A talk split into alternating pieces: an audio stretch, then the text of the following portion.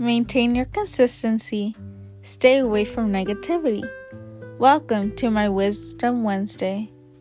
I was woken up last night from terrible pain and I looked at my phone and it was 210. Angel numbers are reminding us that you have been blessed with many gifts and that you should look on what you have with gratitude and appreciation. A lot of things can be signs if you just choose which ones you want to follow. I'm a firm believer that if you do good things, good things will happen to you, and I am living proof of that.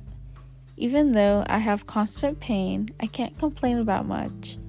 I have a roof over my head, I have food on my table, and I have a place to lie down at night, but most importantly, I have people that love me.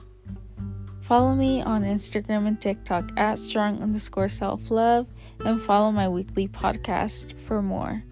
See you next week. Stay grateful and kind.